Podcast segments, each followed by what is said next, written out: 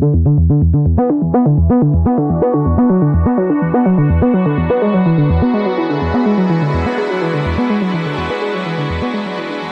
to World Policy on Air, a weekly podcast from the pages and website of World Policy Journal, published by the nonprofit World Policy Institute in New York. I'm David Alpern. In this week's program, posted March 24, 2017, we preview key components of the new spring issue cover package, Fascism Rising, with editor Christopher Shea. We'll also point out other top features in the new issue. But first, this week's winners and losers report from Ian Bremmer, president of Eurasia Group, Global Risk Consultants. Winners and losers, the hearings heard around the world. James Comey, winner. He comes across as professional, answers all the questions, makes the headlines. Sean Spicer, loser. His, you know, he has to be the first person to go at some point. And When is Donald Trump going to actually follow him on Twitter? Donald Trump, loser. You know, he's trying to say that this is about the leaks, but in reality, everybody wants to hear uh, about Russia. Hillary Clinton, loser. No one wants her to come out of the woods yet. Oh my God. Vladimir Putin, on balance, winner. He still was able to dictate where, when, and what.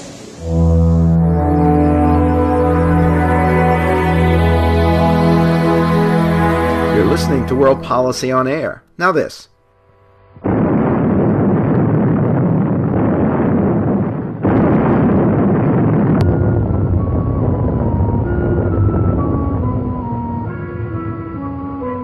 Devastation wrought by the atomic raids of 1965, three great police states rose to divide the world Oceania, Eurasia, and East Asia.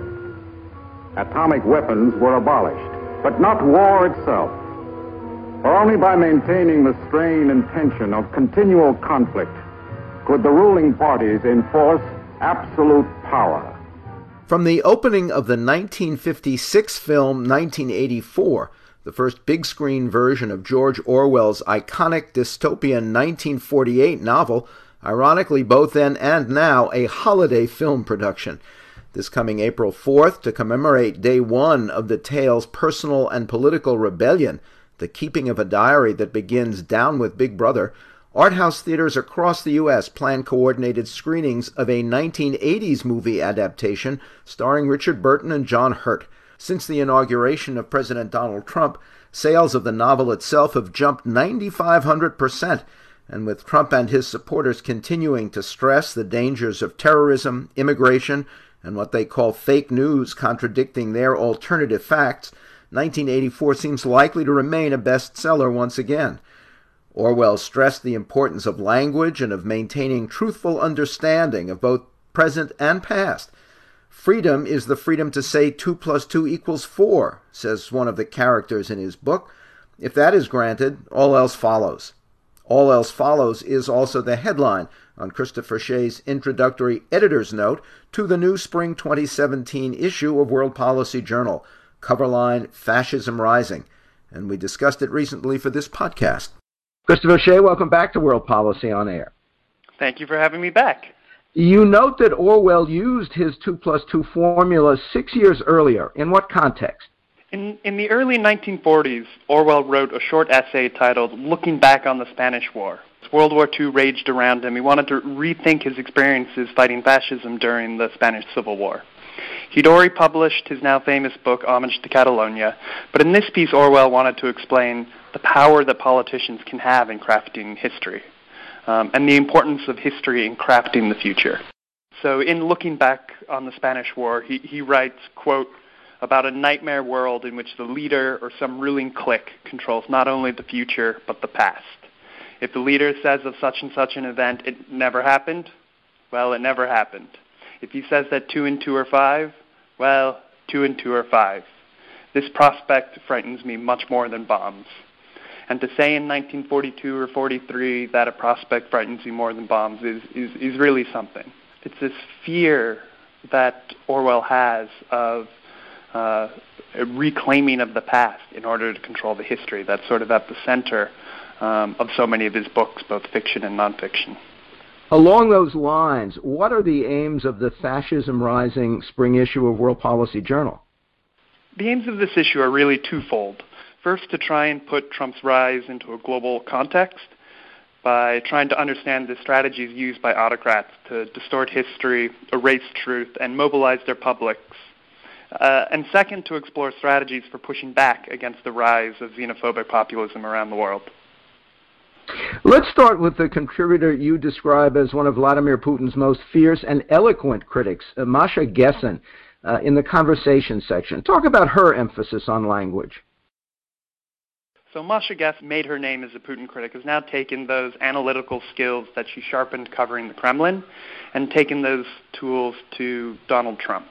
Uh, and she argues that language is crucial not just in resisting Trump, but also in recovering from him. Uh, she, she, urges, she urges us to remember that there will be a time after Trump.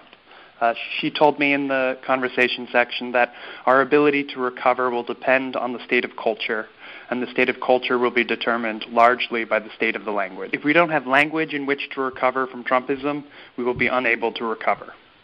Tr- Trump Gessen argues views anybody who insists on beauty as an elite.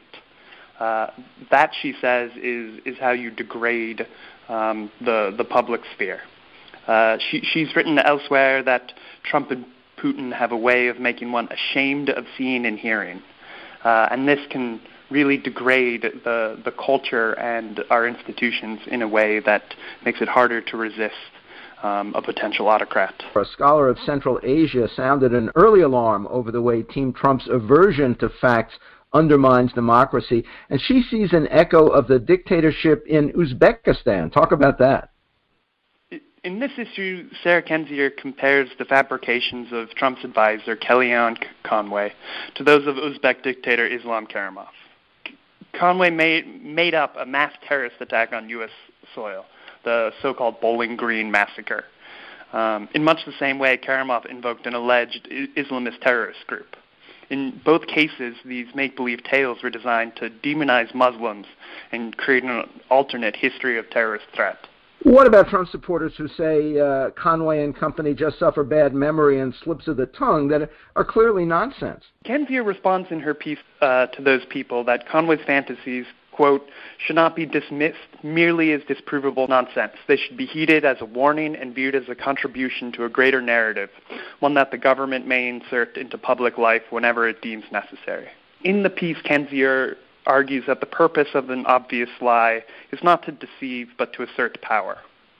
Um, it's also dangerous because these lies strip us as citizens of our ability to trust our leaders and politicians and assess the true state of our national security.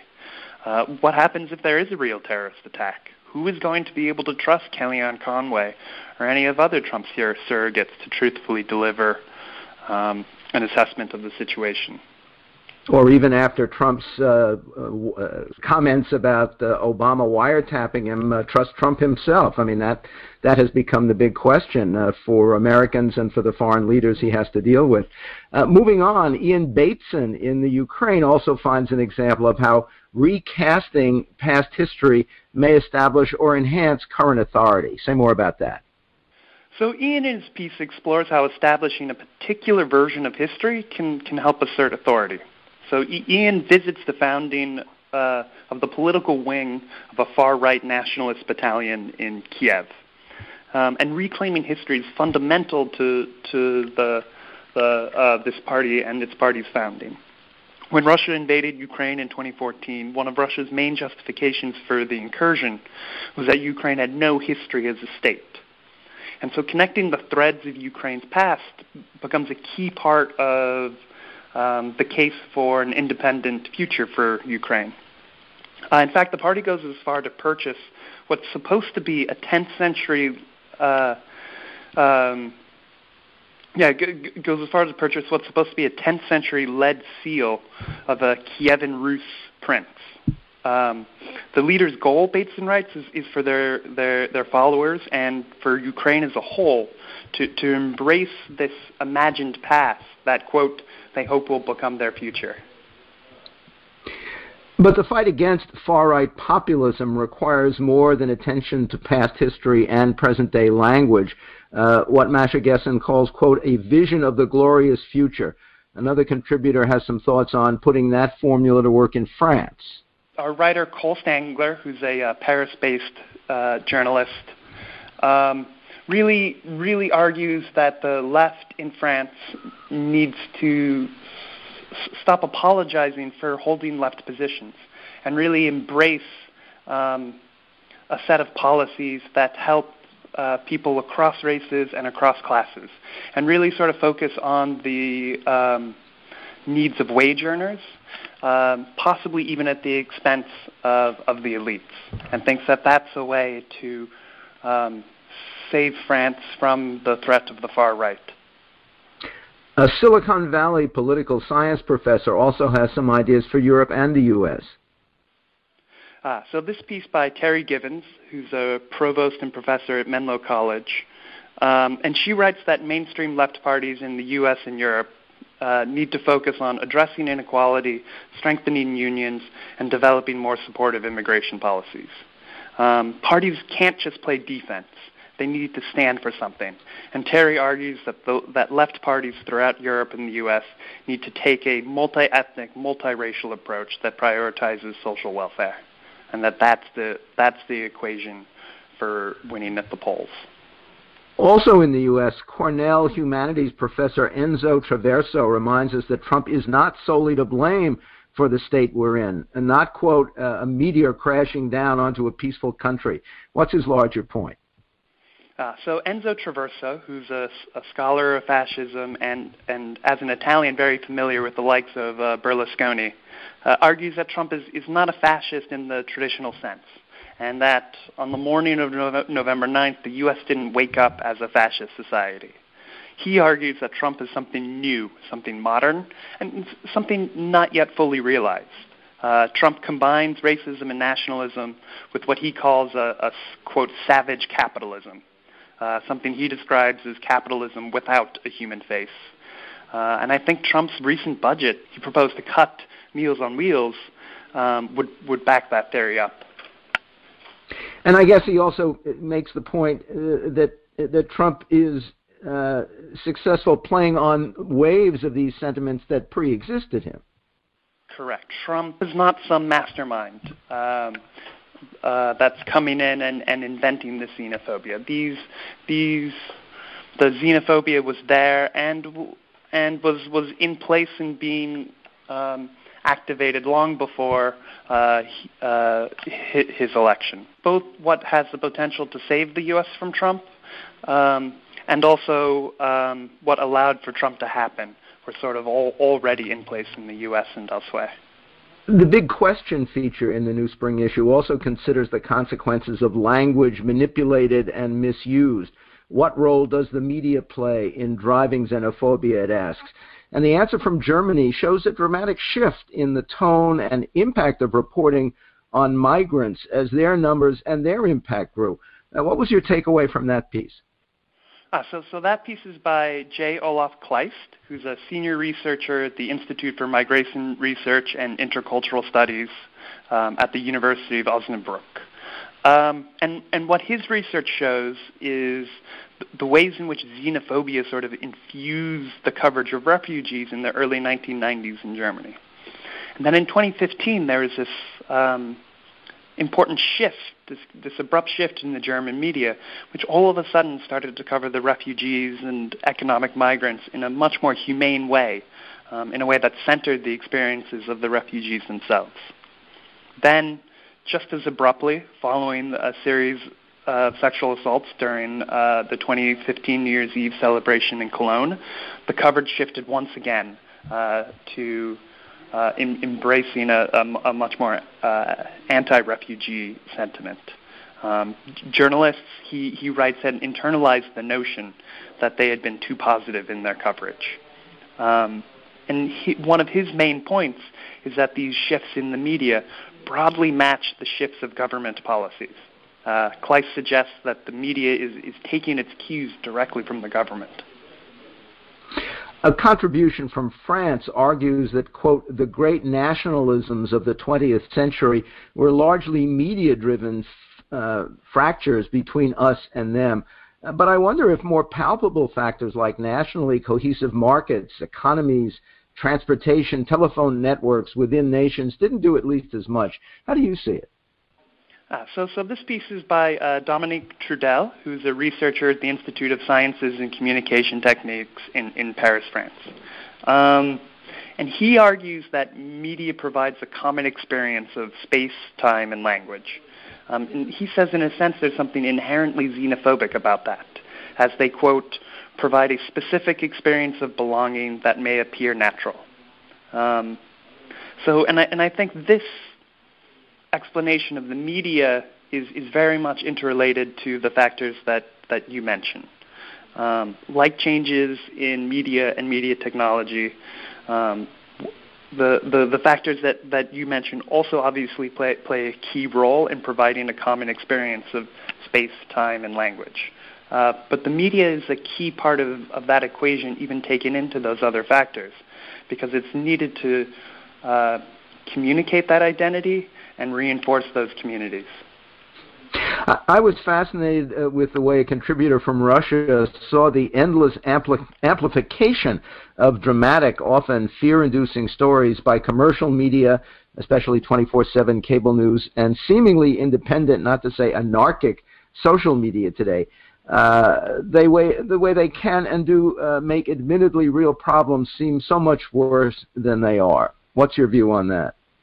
Ah, so, so the Russia piece is by Ekaterina uh, Zabrovskaya, uh, and she's the former editor-in-chief of Russia Direct. And she traces much of the anti-Muslim sentiment in Russia to the disproportionate uh, focus of the media on crimes by members of its Muslim majority. I think, I think that's um, that Muslim minority.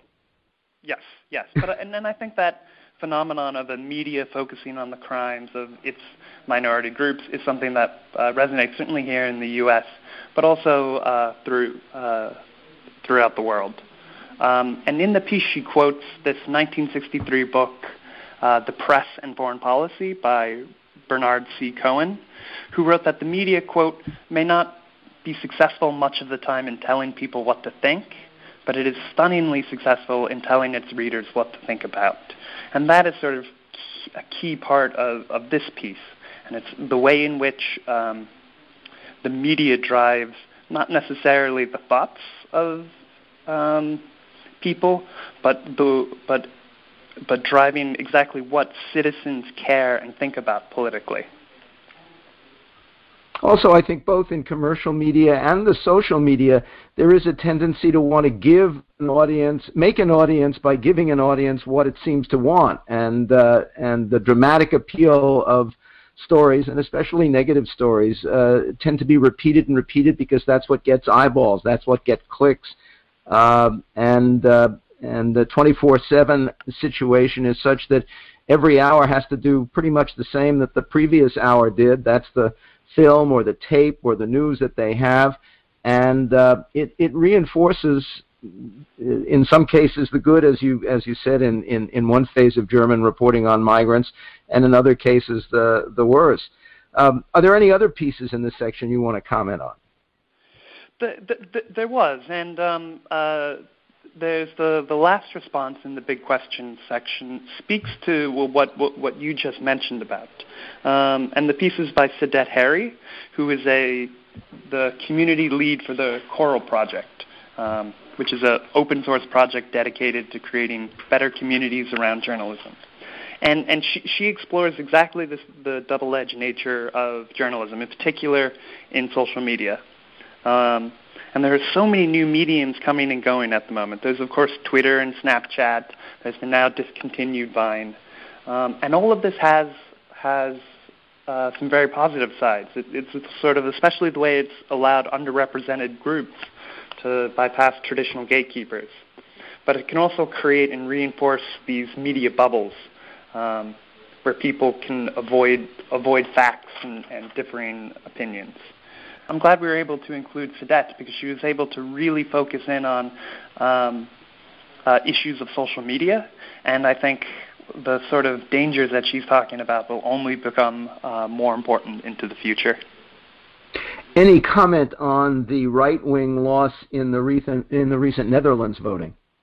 Uh, well, it was it was very heartening that the that what what's really that Geert Geert Wilders, who's who's very much a white nationalist, uh, d- did not win, but he still had a strong showing, and it definitely shows that um, the threat of far right populism and of a far right xenophobic party coming to power is by is by no means over. Boss, thank you. thank you very much. Christopher Shea is the editor of World Policy Journal. He commented on his editor's note previewing articles in the new spring 2017 issue cover package, Fascism Rising, and the issue's big question What role does the media play in driving xenophobia?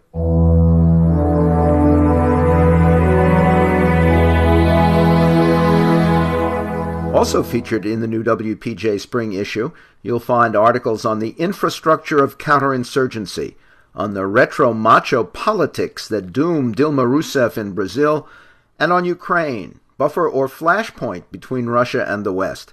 And listen next week when our podcast will consider the fight against restrictions on abortion across the Americas. World Policy on Air is a production of World Policy Journal at the nonprofit World Policy Institute in New York. Editor Christopher Shea, online news editor Laurel Jerombeck, podcast producer Anna Grace Carter. I'm David Alpern.